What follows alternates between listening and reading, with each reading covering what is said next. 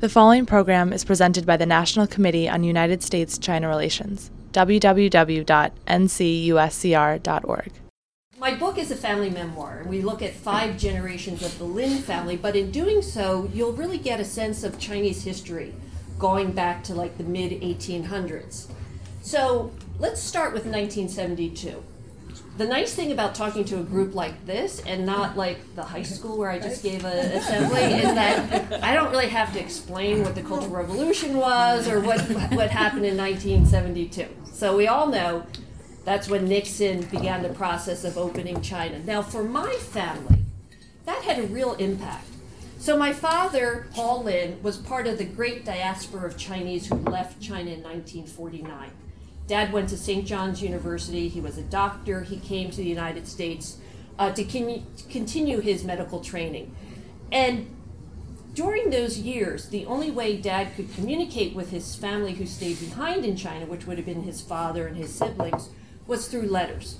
So my grandfather would write to us every month, and my mother would write back to him. My grandfather spoke flawless English because from the age of 10, he was schooled by, by missionaries from, from Britain. Um, so every month, Lin Puqi would write to us, but we had to assume that every letter we sent to them and every letter they sent to us would have been read by the authorities. So we had to keep it light and happy. Um, 1972, though, after Nixon went to China, we were able to place a phone call to Shanghai so for the first time in years, my father was able to talk to his father on the phone. And I remember that day we were all sitting in his office and passing the phone around, and we all said hello to my grandfather. And it was the only time I heard his voice. Uh, a few months after that phone call, my grandfather passed away. So that was the beginning of the opening of China. I'm Nin- sorry, can you just go, were those all your siblings? You yes. from a large family? I come from a large family. the other side is Italian. Uh, my mother, it, my, this is my grandmother, a classic Italian nonna, and this is my mother, who is an Italian American nurse from Camden, New Jersey. She met my father on the surgical ward of Temple Hospital, and the rest is history. Actually, the rest is all of us. so, um, 1978, Carter renews full diplomatic relations with China, and it became very easy for families like ours to get a visa to travel. So my dad was anxious to go back home. He wanted to see his sister and his brother who stayed behind. His parents by then were had passed away. So in June of 1979, almost 30 years to the day that he left China, he took us back. And as I tell, again, the young people when I give talks at universities or, or high schools, I'm very proud of that photograph because it's the precise moment where dad met his sister in the airport, the old Hongqiao airport in mm-hmm. Shanghai. And he was so happy to see her, and it's in focus. The f stop is right, the speed is right, and you know it wasn't one of these point and shoots. So, so Dad and, and Martha were so happy to see each other. I was at the time a, a senior at Duquesne University. There's some young ladies from Pittsburgh. My Pittsburgh fans are over there. and um, I was a journalism student. I wanted to be a reporter. And I was meeting cousins who, until then, had only been faces in photographs. And my father, you know, his family home was in the international settlement, Jiaozhou Road, if anyone's familiar with Shanghai. And so we were staying in his family home with his relatives. So that's his brother. And so the first hours of this family reunion were so joyful. And I remember going to bed that first night thinking, this is just going to be a wonderful two weeks for my father. I'm so happy for him. My first morning in Shanghai was different. And I will never forget the moment where it was, you know, 6 a.m. I'm standing on the balcony of the second floor, looking out into the lane, listening to the bells of the bikes, and I heard my father coming down the steps. And I will never forget the look on his face because it was a combination of, of shock, sadness, despair. Uh, and he said to me, he said, My God, this is so depressing. And what happened was the night before, after we went to bed, he stayed up the whole night. And an uncle of his pulled him aside and said to him, Do you have any idea what happened to us since you've been gone? And the truth of the matter is, we were clueless. Like, even though my grandfather had been sending these monthly letters, he never explained what was happening to the family. And even though we knew what was happening in China with the Cultural Revolution, we didn't know how the politics of the period were playing out within the family home. And what did we find out? Well, we found out, my father found out through Uncle George that his mother, uh, Ni Guizhen, was regularly uh, interrogated by the Public Security Bureau. She was beaten. She had to confess to her neighbors every day on a daily basis for years. My grandfather was accused of being an American spy. An uncle of mine was detained in his work unit for six months and hung up by his, his fingers. A cousin of mine who was a concert pianist, they, they tried to break her hands. There was a day early in the Cultural Revolution, August 1966, where three groups of Red Guards came to the family home and ransacked it. Took away possessions, took away furniture, destroyed my, my uh, cousin's music, took away her piano. These are stories that I'm sure you've all heard, but for my father, it was the first time he had heard it. And the thing that Uncle George told him was that the reason the family had many strikes against them. They were westernized, they had relatives in America, uh, they, there were capitalists in the family tree. But the real black mark against the family was the man on the left, and his name was Watchman Nee. Now, Watchman Nee was one of the most influential religious leaders of the 20th century in China. And Watchman Nee, uh, after 49, was arrested and imprisoned for 20 years and declared uh, a counter revolutionary, so he was an enemy of the people. And it, during the Cultural Revolution, it was guilt by association. So if your uncle, if your brother was a counter revolutionary, you were a counter revolutionary. So that's really uh, what led to all the problems for the family. Now, when we got home to Philadelphia in 1979, my father, who's, who's a doctor, and maybe it's his medical training or his scientific mind, but he kind of took what he learned, you know, from his uncle, put it in a box, and kind of put it far away. He wasn't going to go back in history. He couldn't undo the past. His mother had passed away. He couldn't help her. So he moved on. And I was like a young reporter, and I had the, the opposite reaction, which is I couldn't let go of this. I needed to really drill down. So, luckily for me, I was in the right profession. I was a reporter. I worked for the Inquirer in, in China for four years.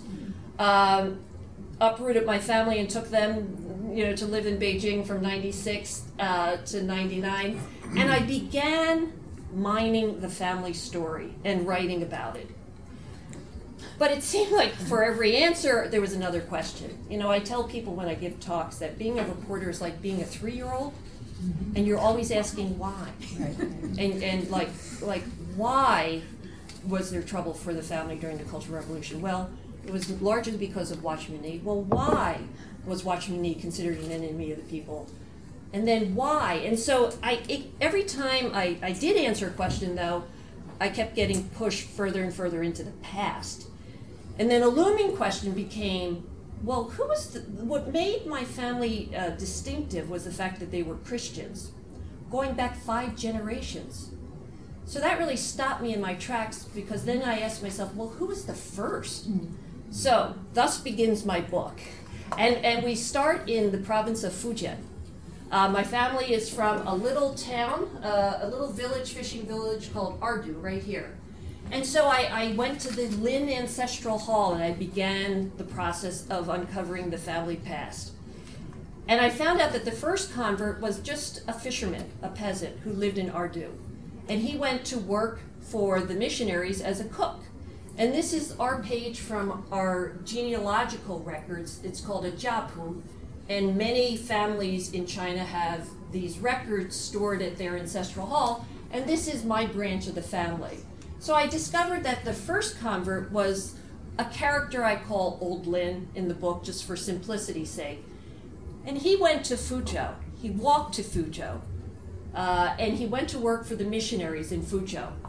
For this man, Archdeacon Wolfe, who was a British missionary, an Anglican missionary, and Fuzhou was very much a hub of missionary activity because it was one of the original port cities that was forced to open after the Opium War the fisherman had a, had a son who was uh, an only son, Lin Daoan, who was trained to be a doctor. Now, back then, they didn't have a medical school per se, but there was a British medical missionary, Dr. Birdwood van Someren Taylor. I just love that name. I have to say the whole thing. And Dr. Taylor basically mentored my grandfather, great grandfather, in to be a medical assistant, basically. And what's interesting about their story is that they were then working for a small hospital in a city, a town back then called Funing. Today it's called Xiapu. And in this small town, in this hospital where Dr. Taylor and my, my great grandfather were working, two thirds of the patients were opium addicts. Now think about that. Two thirds of the patients were opium addicts. This is the legacy of the Opium War. And it was a real problem for the missionaries because the Chinese, you know, when the Anglicans first arrived in Fuzhou, they didn't convert anyone for 10 years. And they had a real problem kind of distinguishing themselves from, from uh, the opium traders. I mean, the Chinese looked at them and, and it, I found this great quote in one document or one uh, something I was reading where it said, you kill us with your opium and then you try to save us with your Bible? Which is it? So, anyway, this is Dr. Lin. And I just want to point out this little story uh, here that was in a, a, missionary magazine called the Church Missionary Gleaner. And I, I wanted to, to include this in, in the talk. I just got this last week. And there was a scholar in Fujian province who just reached out to me because I have a, a, a website for my book and he said, I was looking, doing research, reading the Church Missionary Gleaner, and I recognized a story about your great grandfather, so I thought I'd send it to you. Now, by the way, the spelling is L A N G because that's the local dialect, and, and so that's how it would have been. But what's amazing about this one paragraph is it took me years to piece together this this kind of biography and he sent it to me and it was like all right there. The bad thing is you know it took me years to know all of this. The good thing is i got it. I got it right you know through deduction uh, and, and just my digging. But anyway the um, the doctor was introduced to a the doctor was introduced to a teacher in the town of funing and the teacher was my great grandmother. Now, she was the youngest daughter of a farm family from the mountains of Fujian province. And if you were a daughter born to a farm family in the late 19th century in China, you were lucky, your future would have been very limited. You were lucky, in fact, to have any future because girls, you know, uh, were not as favored as boys. So the missionaries kind of played matchmaker and they introduced the, the teacher to the doctor and they married. They had 10 children, the oldest of whom was my grandfather. Um, so, my grandfather, as I mentioned, from the age of 10, went to missionary schools in Fuzhou. Uh, and he, you know, graduated from Trinity College in Fuzhou. They call it college, but it's really like a high school here. And the, the missionary sent him to St. John's University in Shanghai to continue his education. Um, St. John's was run by the Episcopal missionaries from the United States. Now, the, the, the, the Protestant missionaries knew that they had a problem in China, that it was viewed as a foreign religion, and unless they, they cultivated Chinese talent, had Chinese clerics, that the religion would just not, uh, you know, it would die away. It wouldn't take root. So they really wanted Chinese students to continue their education. So in 1918, my grandfather Lin Puqi went to Philadelphia, to the Episcopal Seminary in Philadelphia on a scholarship. He also enrolled at the University of Pennsylvania and studied uh, philosophy. So think about it. In the span of just two generations, we've gone from uneducated fishermen to Penn philosophy student, uh, graduate student. That's a pretty good jump, and it was made possible because of the education that was introduced to China by the missionaries. So my grandfather was part of this generation that really wanted to learn from the West, and he had every intention of spending like 10 years in the United States, getting his PhD, and then going back to China and helping to build the church there. But something happened Two years into his stay in Philadelphia, he got a telegram from home, from his father, saying, your younger brother wants to get married, but before he can get married, you have to be married because you're the oldest. So come home, I found someone for you to marry. and so for my grandfather, it created this great dilemma. Like, would he be an obedient Confucian son, or would he be a modern man, you know, you know, learning everything he can from the West and, and then returning to, to China? So we all know how that ends. Right. He got married, and neither of them were thrilled about the marriage because my grandmother was 18. She hardly knew him, and she was going to a missionary school in Shanghai at the time. She was summoned home for this marriage, and you know, she had to put her dreams aside. So neither of them, despite the smiles on their face, were happy about that. Now, my, my grandfather, by marrying into the Ni family, then became the brother in law of Watchman Nee. Who is Watchman Nee? Watchman Nee is also from Fuzhou. He's the younger brother of my grandmother. Had a, you know, grew up in Fuzhou, went to Trinity College, the same high school as my grandfather. Was kind of a, you know, a casual Christian, but then in his 20s, he was awakened. He embraced his Christianity. He began studying the Bible. He was baptized by immersion in the Min River, and then began kind of a, a Christian life that was the antithesis of my grandfather. So my grandfather was this Anglican priest in Fuzhou, and Watchman Nee spurned the denominational churches and wanted to kind of build a more Chinese uh, uh, way of practicing faith. And so Watchman Nee, again, like my grandfather, was schooled by the missionary, so he was fluent. And he could read and write in English, and he traveled the world and was invited to England, to Europe, to the United States, Canada, uh, in order to, to talk uh, you know, about his religious ideas. And, and he would practice his, he would, he would join like-minded Christians in houses. So this is how the house church movement started in China. So Watchman Nee, though, um, you know, in 1949 had about 80,000 followers around China. I asked my Aunt Martha, who went to his church, his assembly hall, I said, you know, tell me, like, why was he so charismatic? And Aunt Martha said, it was really that he could describe, he could explain very complicated concepts regarding Christianity, regarding the Bible in very simple language. And he was not a fire and brimstone type of preacher. He was someone who could just gather in rooms like this and speak to people. And Martha said that he, that he was a magnet and people just were drawn to him. Um, and in, in 1952, when he was arrested and then later tried, it wasn't so much for his ideas, it was more for his influence. So, um, I'm going to switch a little, and this is why I wanted to write my book. Now I'd like to tell you kind of how I did it. I call this the alchemy of writing because, you know, when I decided, like I would say about 20 years ago, to actually write a book, I, I reached out to Aunt Martha and I said, Martha, tell me everything you know about the family. And Martha sent me back 12 pages of loose leaf paper, you know, handwritten, and she told me about, you know, the fishermen who went to work for the missionaries. She told me about her great grandfather, my great grandfather, the doctor, but it was only 12 pages. So the alchemy is I turned that into about 300 pages, 100,000 words, and this is how I did it. I mean, I began, this, this is very simple reporting 101. I walked in their shoes.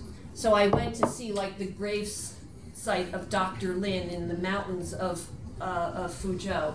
Uh, you know, I went to the old the village where old Lin came from to see what that was like. Um, with Lin Puqi, I, I, I made a pilgrimage to St. John's University, to the street in Philadelphia where he lived, and also to the church, the cathedral, uh, where he was the, the first dean when the Anglican Church opened this in 1924.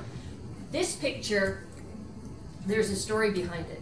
So, in researching the family story, I did a lot of work in archives, and I went to the University of Pennsylvania and I wanted to see his transcript. And when the archivist handed me my grandfather's transcript, which had all the classes he took and his grades, I literally gasped because his address was 901 Clinton Street. And the reason I guessed is when I moved back to Philadelphia after going to, to school in Pittsburgh, my first address with my husband was 920 Clinton Street. so we lived on the same block. but, you know, uh, my grandfather, as I said, was a prolific writer, and my mother had saved all of his letters. And even though he didn't tell us really what was happening to the family, he gave me a window into what their house was like, what their home life was like what it looked like, what they ate, where they went on vacation. And the reason this was important is when I sat down to write my book, I'm no Joseph Lee. I'm not going to write a scholarly book. But I am a reporter and I know how to tell a story, and I wanted it to be narrative nonfiction. And the thing about narrative nonfiction is you can't make it up, nothing. But you want to bring the reader to a place, and I wanted them to, to know what it felt like to be a villager in Fujian province what it felt like to live inside the family home. You know, house number 19, lane 170 on Jiaozhou Road. And my grandfather gave me that because he was telling me what the home life was like. So the the story, the book spans 150 years, and for the, the most recent 75 years, I really could build this narrative through oral history. And so from the time I came home in 1979, I began sitting down relatives and saying, Tell me your story. So my father, like, you know, when we got back to Philadelphia, I said, Dad, tell me your history. Tell me what you remember about your childhood. And I took out my cassette player, you know, which was like this big and the cassettes were that big. And I just began recording conversations with dad that continued for years. And I began then sitting down with the other relatives, his sister and his brothers. His sister and brother were extremely reluctant to talk to me and really didn't open up for like 10 years. But what I found is that the cousins who were closer to me in age were really anxious to talk to me. Now, when I went to China in 1979, uh, I couldn't speak any Chinese, and my, my cousin Terry couldn't speak any English. When I went back in 1986, I still couldn't speak very much Chinese, and Terry was fluent. and so she began really opening up to me. And I think the reason she was so anxious to talk is that she's part of the lost generation. So she was uh, 14 years old when the Cultural Revolution, she was 16 years old, that's her there, when she heeded Mao's call and went to the countryside, working as a barefoot doctor for seven years, delivering babies when she was, uh, you know, 16 years old. Uh, my, my Aunt Martha was an OBGYN in Shanghai, and before Terry went to the countryside, she had her working with the midwives. So Terry at 16 was delivering babies. And I began writing about Terry's life for the newspaper because she became my window into what was happening in China. And so when I lived in, in China, Terry and I went back to the village where she had worked for seven years as a barefoot doctor. And it was a wonderful experience because they all remembered her. And they would come up to her and say, Hey, you delivered my brother. Or, Hey, do you remember me? I had that boil on my back that you lanced. Mm-hmm. And so it was just, uh, you know, a great way of describing, explaining to readers in Philadelphia what was happening in China was through the stories of people like Terry. So for the, fir- the, the, the first 75 years of the story, though, from like the mid 1800s until like the 1930s, I really had to rely on missionaries a lot to tell me what was happening in the world in which my relatives were living. Now, the, the book is very much from a Chinese perspective, but the missionaries were invaluable uh, for me understanding what was going on in their lives. And I'd like to give you just one example a story I unearthed. 1927, Northern Expedition. You know, communist, nationalist coalition moving up from Guangzhou, you know, to unify China to defeat the warlords. They had no problem, uh, you know, taking over in Fuzhou. But there were there, there were uh, there was a lot of anti-foreign, anti-Christian uh, violence that came along with this northern expedition. So again, as I said, I relied on scholars to help me to understand, and I picked up a book by Ryan Dunch called Fuzhou Protestants and the Making of a Modern China. And I'm thinking, oh, this is good. This will help me. And I have this habit of starting a book by looking at the index.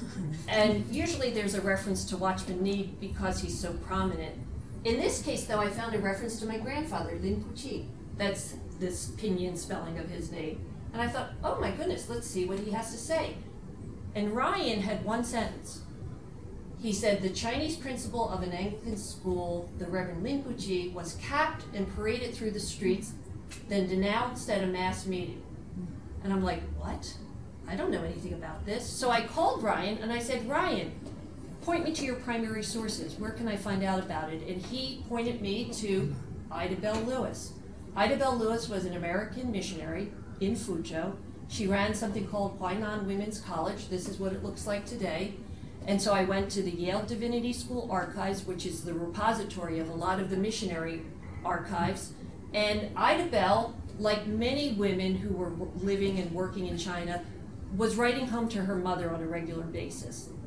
You know, the women missionaries, I'm indebted to them because they would write home to mom and sister and they would describe what they were experiencing in a way that was different than the men, frankly. They would talk about kind of just the texture of life.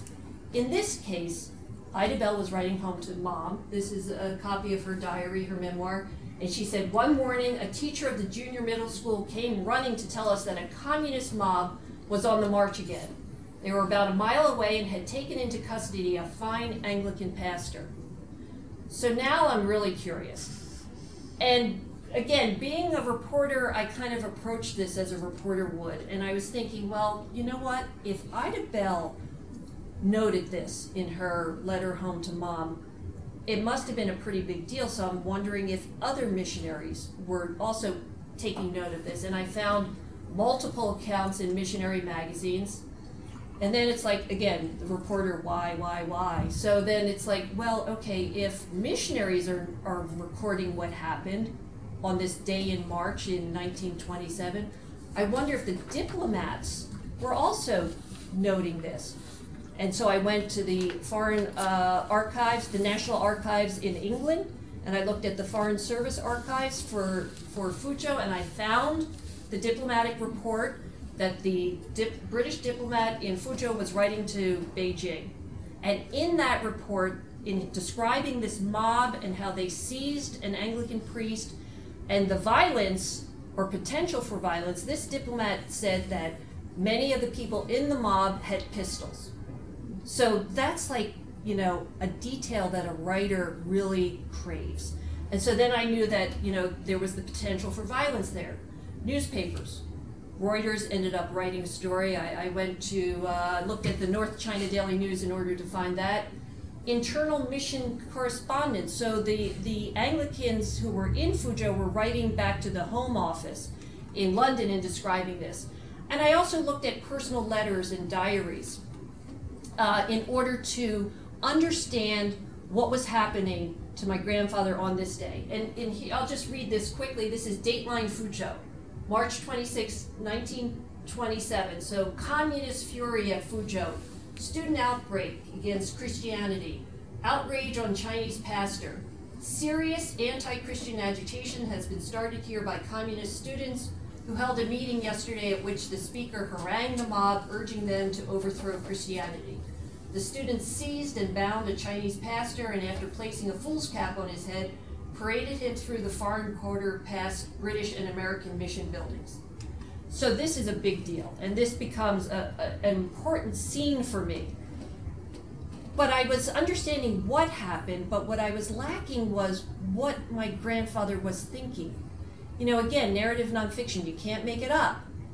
So John Gowdy, who was an American working for Fukien Christian University, was writing to the Home Office in New York, and he wrote this about this incident. He said, They asked him, and him would be my grandfather Lin Puqi, they asked him if he was a Christian, to which he said yes. Then they said they would free him if he would renounce his faith, to which he replied, I will never renounce my faith. You may kill me if you want to. So suddenly I'm inside his head. And it's in quotes, so it's like, yes. Um, but the real find was a, a tiny little book I found on the shelves of Princeton Theological Seminary, 20 years in, in China. It was the memoir of this man, Reverend Pakenham Walsh, who was an Irish missionary. And he has he was the one who started the school that my grandfather went to as a 10 year old, and it became Trinity College Fuzhou, which was a very important uh, mission school in China.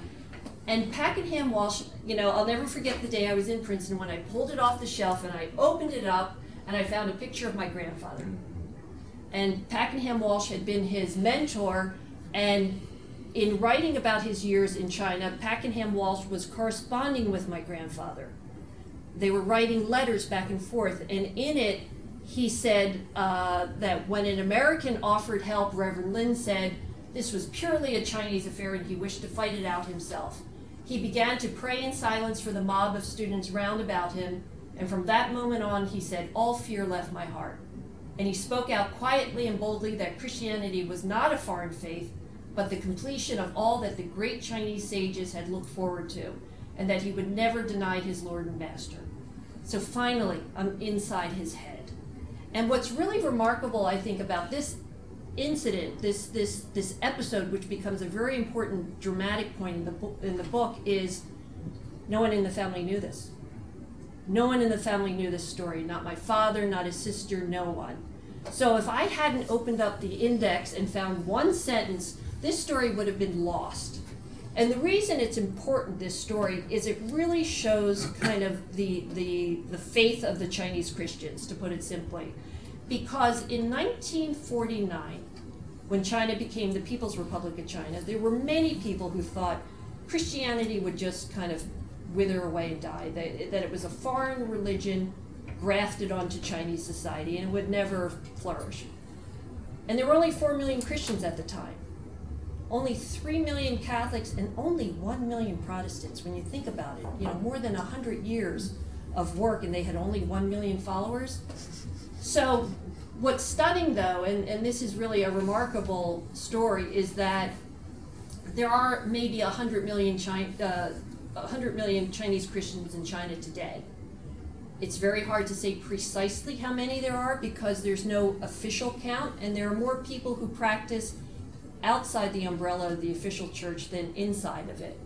And there are some people, um, Professor uh, Fenggang Yang from Purdue University, for instance, who predict that by 2030 there could be about 230 million Christians in China, which would make give China the largest Christian population in the world. Um, so, in, in, in reporting the last chapter of my book, I returned to Fuzhou and I returned to the church where my grandfather was a priest, spoke to the pastor there, Pastor Sun, and this is part of the official church. It's a registered three self church.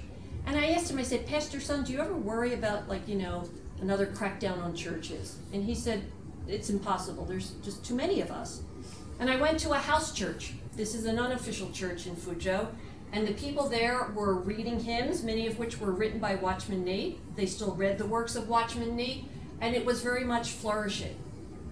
So, what I discovered is that, you know, contrary to what people were predicting in 1949, the church was really alive and well and flourishing in China. So, what happened to everyone? Uh, Watchman Nee uh, passed away in a labor camp in 1972. Thank you, Joseph. My grandparents, my grandmother passed away in 1971, and my grandfather passed away in 1973. And this is from that first trip, the catalyst that, that launched this whole project. Um, everyone there has immigrated, uh, either to the United States or to Australia. So that is my talk, and I would welcome any questions that you have, and thank you for being so patient and for listening. Thank you for a wonderful talk. Questions? Comments? Um, I want to be a three-year-old. Who are you? I'm sorry, I'm Jan Berris with the National Committee on U.S.-China Relations. And I want to ask the first why question. Yes. So why did Fisherman Lin, how did he know about the missionaries to walk and why did he leave his fishing boat? Right, family? right. So, um, uh, Fisherman Lin was from a small town called Ardu. Back then it was called Mitu, you know, names kind of change over the generations. But again, this is where uh, the missionaries helped me. So the Anglican missionaries um, actually had, had several histories of, of their work in Fujian province. And I was able to refer to those to find out that they actually did uh, work in this little village. I also found out that through my Aunt Martha that old Lin, who was a fisherman, left this little village and walked for four days to get to Fuzhou. This is part of like family lore. For some reason, like this always came up whenever Aunt Martha would talk about about her grandfather. This she would always mention this fact, and she always said that he put him in his son, his baby son, in a basket and and carried him to Fuzhou. So now this is where the detective in me comes in. So I know when that boy was born 1871 or 1870, one of those years. So then I'm thinking, okay, why would someone leave their village and go to the city? Something would have pulled them, but something would have may have also pushed them. Now I know from Martha that he had converted, that he was a Christian, and I know that that that Deacon Wolfe and others had gone to this town to proselytize. So obviously he heard the message and he embraced the religion. But was there anything pushing him? So that's when I go to the Anglican archives, you know, the Church Missionary Society archives, and I start like looking through uh, reports from 1870, you know, in Fuzhou. And I read this missionary letter back to London where the missionary in charge in Fuzhou writes to the Home Office I am standing on the edge of a volcano that's about to explode. So there was this scare, this poison scare, where you know the, the early missionaries were often confronted with with um, hostile crowds, and there were the scholars who didn't want them in Fuzhou. So there in South China, you know, there have been books that have been written about this. This there was a poison scare, and uh, there were there were many acts of violence against foreigners, particularly missionaries, because the rumor was that the missionaries were trying to poison people through salt. And so by reading the Anglican archives, I found like multiple, multiple accounts of, of violence happening in Fujian, which was kind of something that would have pushed someone. Um, also, you know, in, in talking to experts and trying to understand Christianity, especially among the early converts, you know, there, there was a disparaging phrase that early converts were rice Christians. So, was my great great grandfather a rice Christian? Probably. I mean, it was work. He did find work. Was he a convert? Yes, according to, to my Aunt Martha, the historian. So, so I think there would have been a pull and a push that led him to leave his village because by leaving your village, you're giving up kind of your claim to any ancestral land. And Ardu is just this, you know, this coastal little village. There's not much to it. So he left that you know, I also again read in the in the missionary accounts about there was someone who was killed in this little village. So a Christian, a Christian yeah. So there was violence against them. And do you know, did he take his wife with him? He took his baby. Yes, yeah. Right, but but again, that that image that Martha kept repeating every time I would sit down and talk to her about that period was him carrying his baby in a basket. And sorry to belabor this. No, go ahead. So you think he, and you maybe Aunt Martha knew this. So did he go just hoping that there would be work there, or the mission the missionaries said we have jobs available if you come and so hard to hard to say. You know, I, I can I can make a deduction based on the evidence that that they would need people to help them, uh, and that he would have known that. But I can't say that with like you know I, I didn't read that, but it was kind of a an educated inference. Yes. Uh, I'm Bill Armbruster, retired journalist. Oh yeah. East West Center. Yeah. I did I meet you maybe at the East West Center? I was a Jefferson Fellow. Yeah, I was there 71, 73. Yeah. That's a side discussion. But uh, I, I just wanted to double check. You, your family, your relatives who were in that picture, all, all of them have left China. Yes. China? Yeah.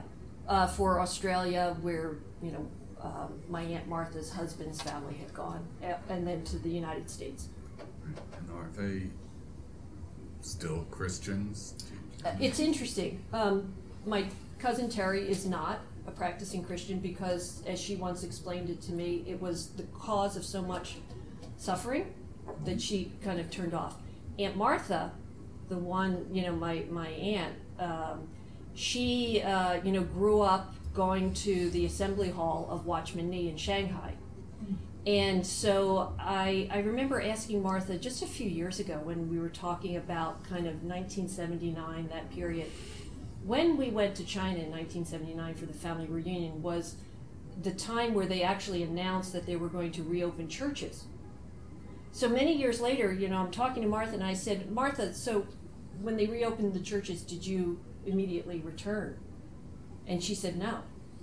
I said, really? She said, no. She waited until she got to Australia before she resumed mm-hmm. attending the little flock in Australia. But she was she was too uncertain. She wasn't willing to, to immediately return to open practice of her of her faith. Yes. I'm Peggy Blumenthal from the Institute of International Education. So, if since everybody and your family has left, do you have sources now in China that are telling you what's going on now in terms of Christian persecution or Right. persecution? So, um, uh, you know, I lived there for four years, and I, I went back a few times for the book. Um, what years did you live there? uh, 96 to 99. Um, and I have people like relatives and others who have helped me. Uh, like when I went to Fuzhou, there were people there who were helping me. It's interesting because um, Watchman Nee was branded a counter revolutionary, but there's a lot of research going on about him and his life in universities in China. So there's a Center for Christian Studies in, in Fuzhou Normal University. Uh, so, so there's a, a lot of interest, and, and you can talk about the history of the church uh, more readily than perhaps kind of the going on now. difficulties today. Yeah. Right. Anyone else? No, just, just on that subject, a, a different part of Christianity, but, uh, just yesterday, I think it was, there are reports that the Catholic Church has, um, asked two of its bishops to step down so that they can be replaced by Beijing, uh, approved bishops as opposed to bishops who have been approved by the Vatican. And it was a, a Vatican emissary who went and asked these two bishops to please, um, re- retire. So this is going to create a big, um, To be replaced. outcry. To be To be replaced, replaced by. by Beijing, excuse me, by Beijing approved. And this is part of a, a warming of relations, perhaps, Between between the the Vatican, Vatican yes. and Wow. And, and some people are looking at the Pope, who is supposed to be, you know, perhaps opposed to this kind of thing, but it's, um, That's interesting. Hmm.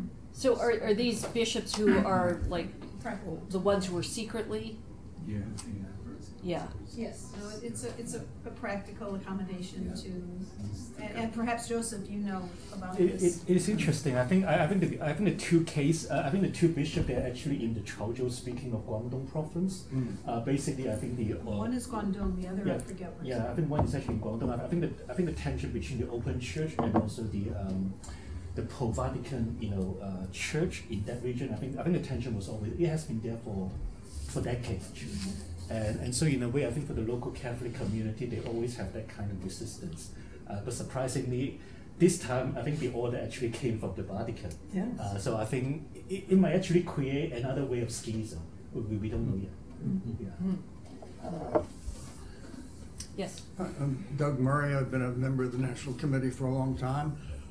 Um, I'm curious if the YMCA archives played any role in your research. Yeah, they were. Um, they're in Minnesota, the the China archives. Right. Yeah, and you could look at them online. So yes, I did look at them uh, because uh, the YMCA in Fuzhou was very active in in public health, Mm-hmm. and my great grandfather was a doctor who was also very much involved in in uh, public health in the city. So I referred to, I looked at them.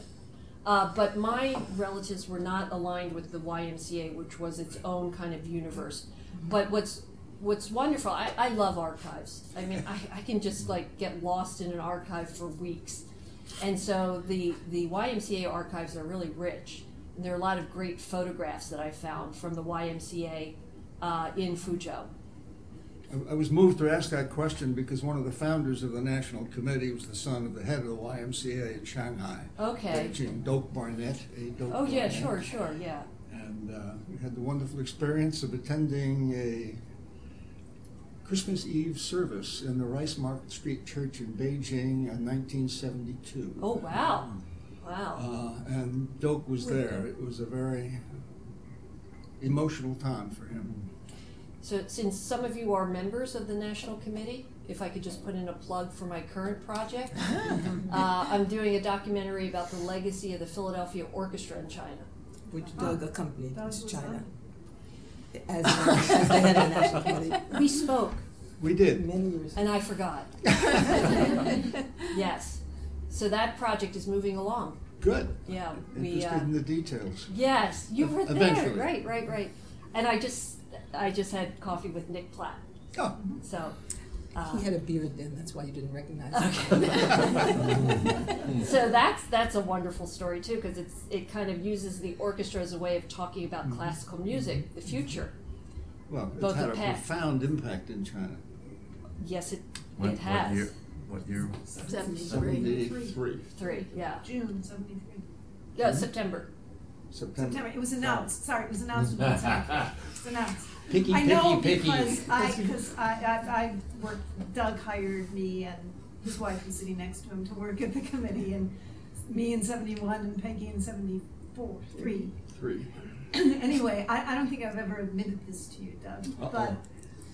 but I remember this very clearly because, um, what's her name from Newsweek, Faye, Faye Willie Terry Willie. who was a contact of ours, who's a journalist at um, Newsweek magazine, and who's the one who called Doug back in 1971 to tell him that the Chinese had just invited the ping pong team, which was playing at an international table tennis tournament in Nagoya, Japan, had invited the American team instead of going back directly to the United States to stop off first in China on their way back. And Faye called Doug to tell him that one afternoon in in April of seventy-one, and that's what got the committee involved and why we brought the ping pong team over here in nineteen seventy-two. But why I remember Yes, the yes, Phil, yes. I get And you on were tangents. working Why I here? remember the Philadelphia None- none of this Orchestra Committee. Yes. is that Faye called me and said, you know, I hear there's rumors that the Philadelphia Orchestra is going to China. Do you know about this? And I said, oh yes, it's it's going to happen like in September. And the minute I hung up, I realized I very vividly remember this. I said, oh my God, I wasn't supposed to To know tell that. anybody. I that. I wasn't supposed to tell anybody. And here I've just told a reporter, and I'm going to get in so much trouble, and Doug's going to fire me. And I was You- you're so fired. scared that that would happen. Just, I could picture me hanging up the telephone. But luckily, there was no Twitter back then, so Yes. the reporter didn't sit on it. And did you call her back and say that was off the record, or did you just pray? I don't remember. I just remember being panicked that I was going to be fired because I had told this reporter something I shouldn't have told. Well, Doug, you remember '73. The, the movie ends in May of 2017, where we went to film. Imagine this: Right. the the National Performing Arts Center in Beijing, the Big Egg. Mm. We have a Canadian conductor, an American orchestra, and a Chinese choir performing Beethoven's Ninth.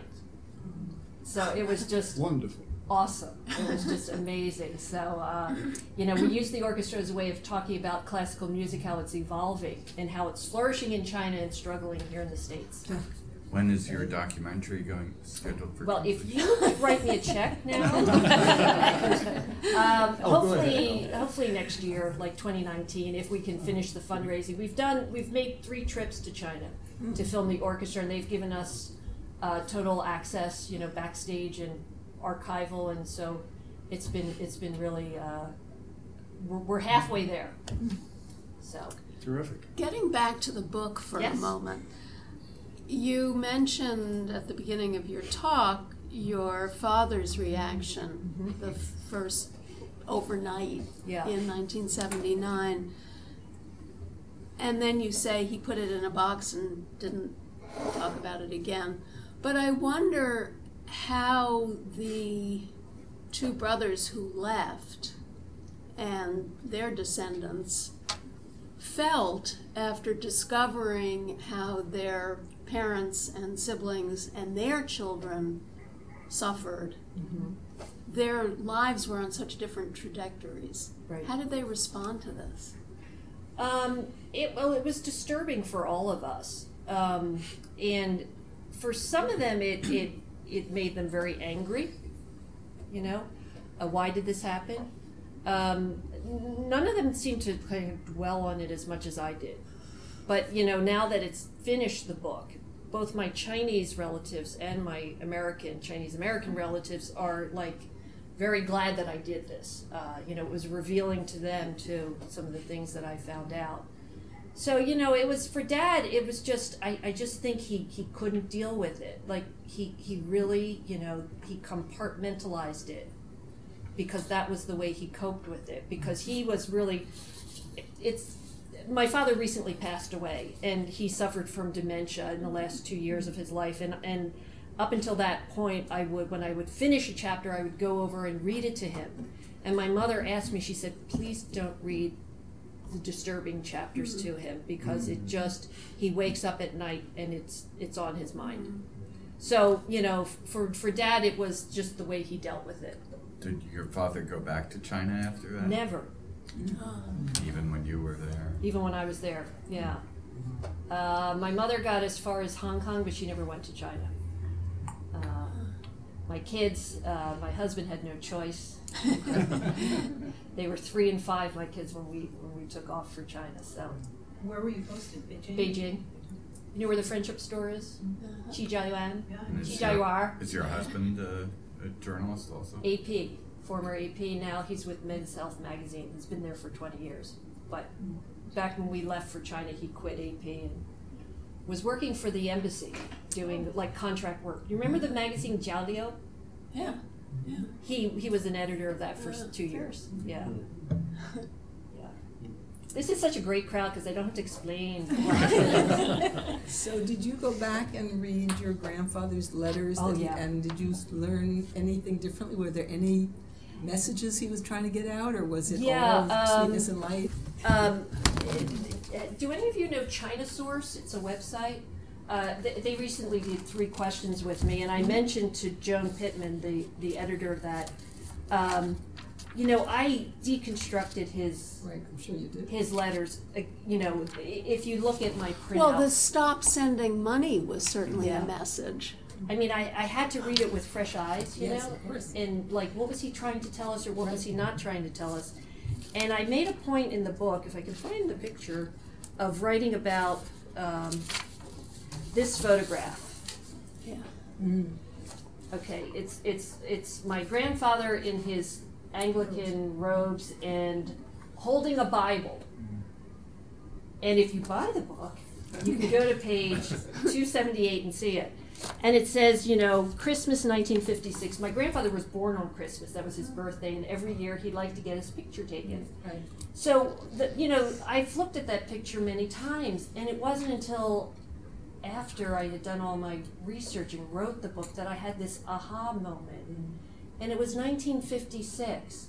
And what you have to understand is 1956 was a year that his brother in law, Watchman Nee, was put on trial, was denounced on a daily basis in the newspaper, the Liberation Daily.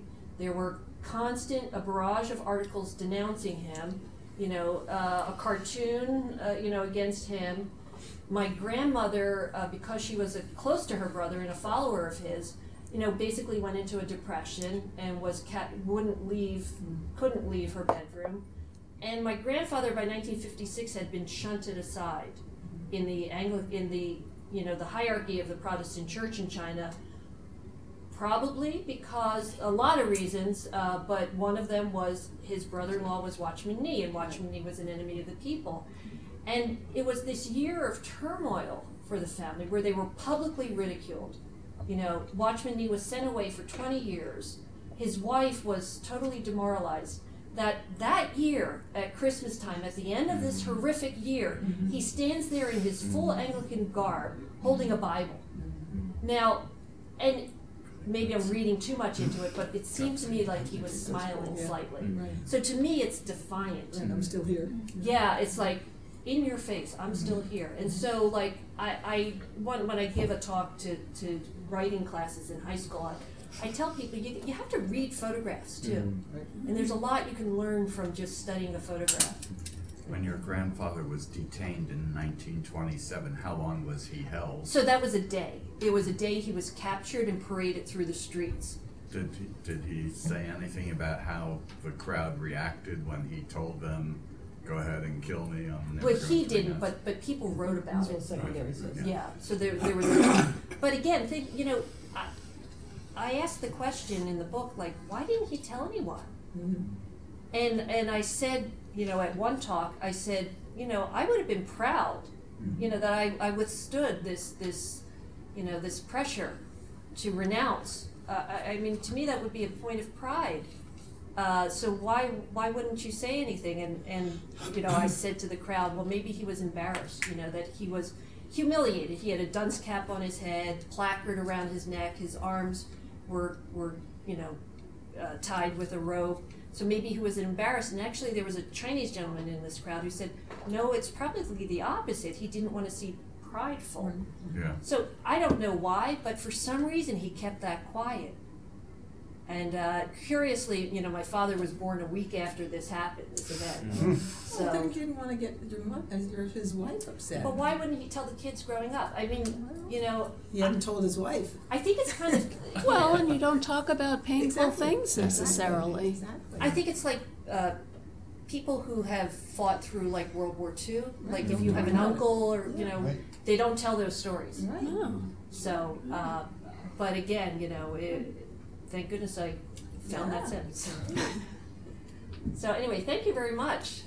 If there's anyone else who wants to chat with me afterwards, I'm, I'm here. And we do have copies of the book for sale out in the front. Thank you very much. Thank you. Wonderful talk.